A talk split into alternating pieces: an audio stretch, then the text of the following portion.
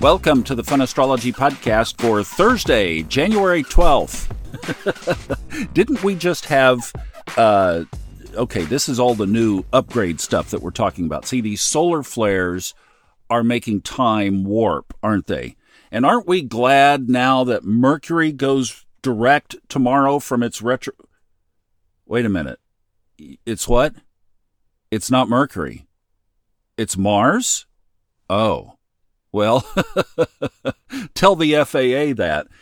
Oh my goodness, I got up early yesterday to do the podcast, but I did not see about the news of the FAA grounding all the airplanes in the United States because of a computer issue. Somebody told me about that later in the morning. Wow. Of course, you know me, doubting Thomas and the whole thing. I don't, I, you know, I smell a rat, some in there somewhere, but we'll see, I guess, as it all comes out. But no, Mercury doesn't turn direct until all the way to next Wednesday. But yes, the big one today at 3:54 p.m. Eastern Time or depending on where you are about then, Mars does turn direct today.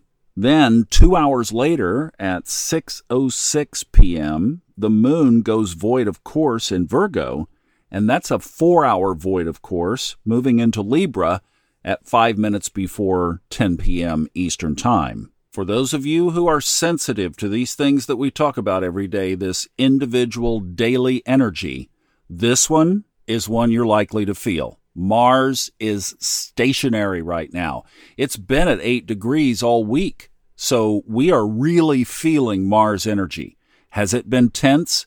I've heard for a lot of people it has. Feeling conflicted, divided, torn asunder between two or more options or possibilities, that's Mars and Gemini lighting back up, full steam. Shut down the whole United States air system. First time that's taken place in over 20 years since 9 11. Uh, isn't Gemini ruled by Mercury? And wouldn't Mars possibly give us a clue of an act of war, i.e., sabotage, rather than just a bunch of 30 year old tubes in a computer system all of a sudden not working?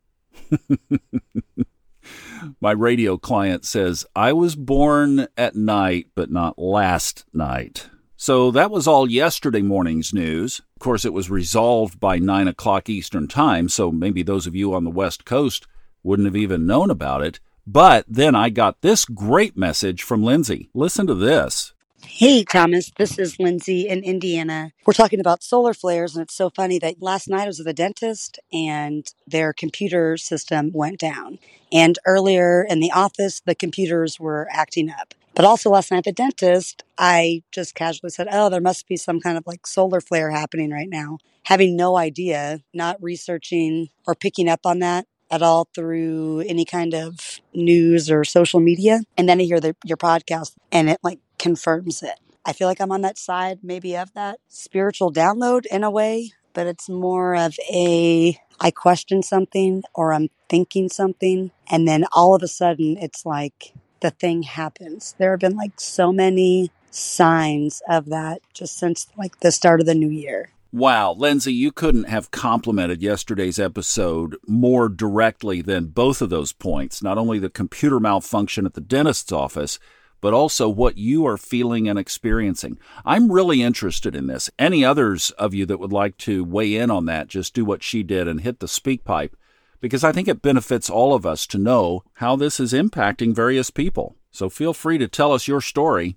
or you may be more in the observation mode like I am, just watching and observing, but not yet experiencing perhaps something like what Lindsay said. That was great. Thank you so much, Lindsay. Now, in addition to Mars going direct later this afternoon, I would say if you are feeling conflicted right now, take a look at the chart. I'm not going to try to describe all of these, but there are a lot of aspects in the chart configuration today every planet basically is in some kind of either red or blue on my screen, blue being favorable and red being tense, aspects tying all of this energy together in either ease and flow. Like, for example, the moon is trine the sun today. There is our soul and our ego wanting to mesh and work on earthy related things.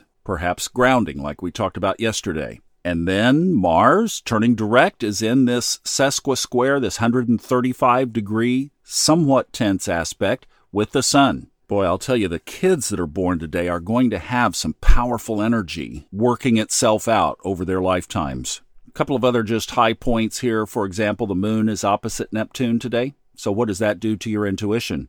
Brings it for sure. Brings it for sure. brings it, but also possibly with some tension. And then we're talking about Mars because it's kind of the highlight today is in a trine with Venus. Venus in Aquarius, trine to Airy Gemini.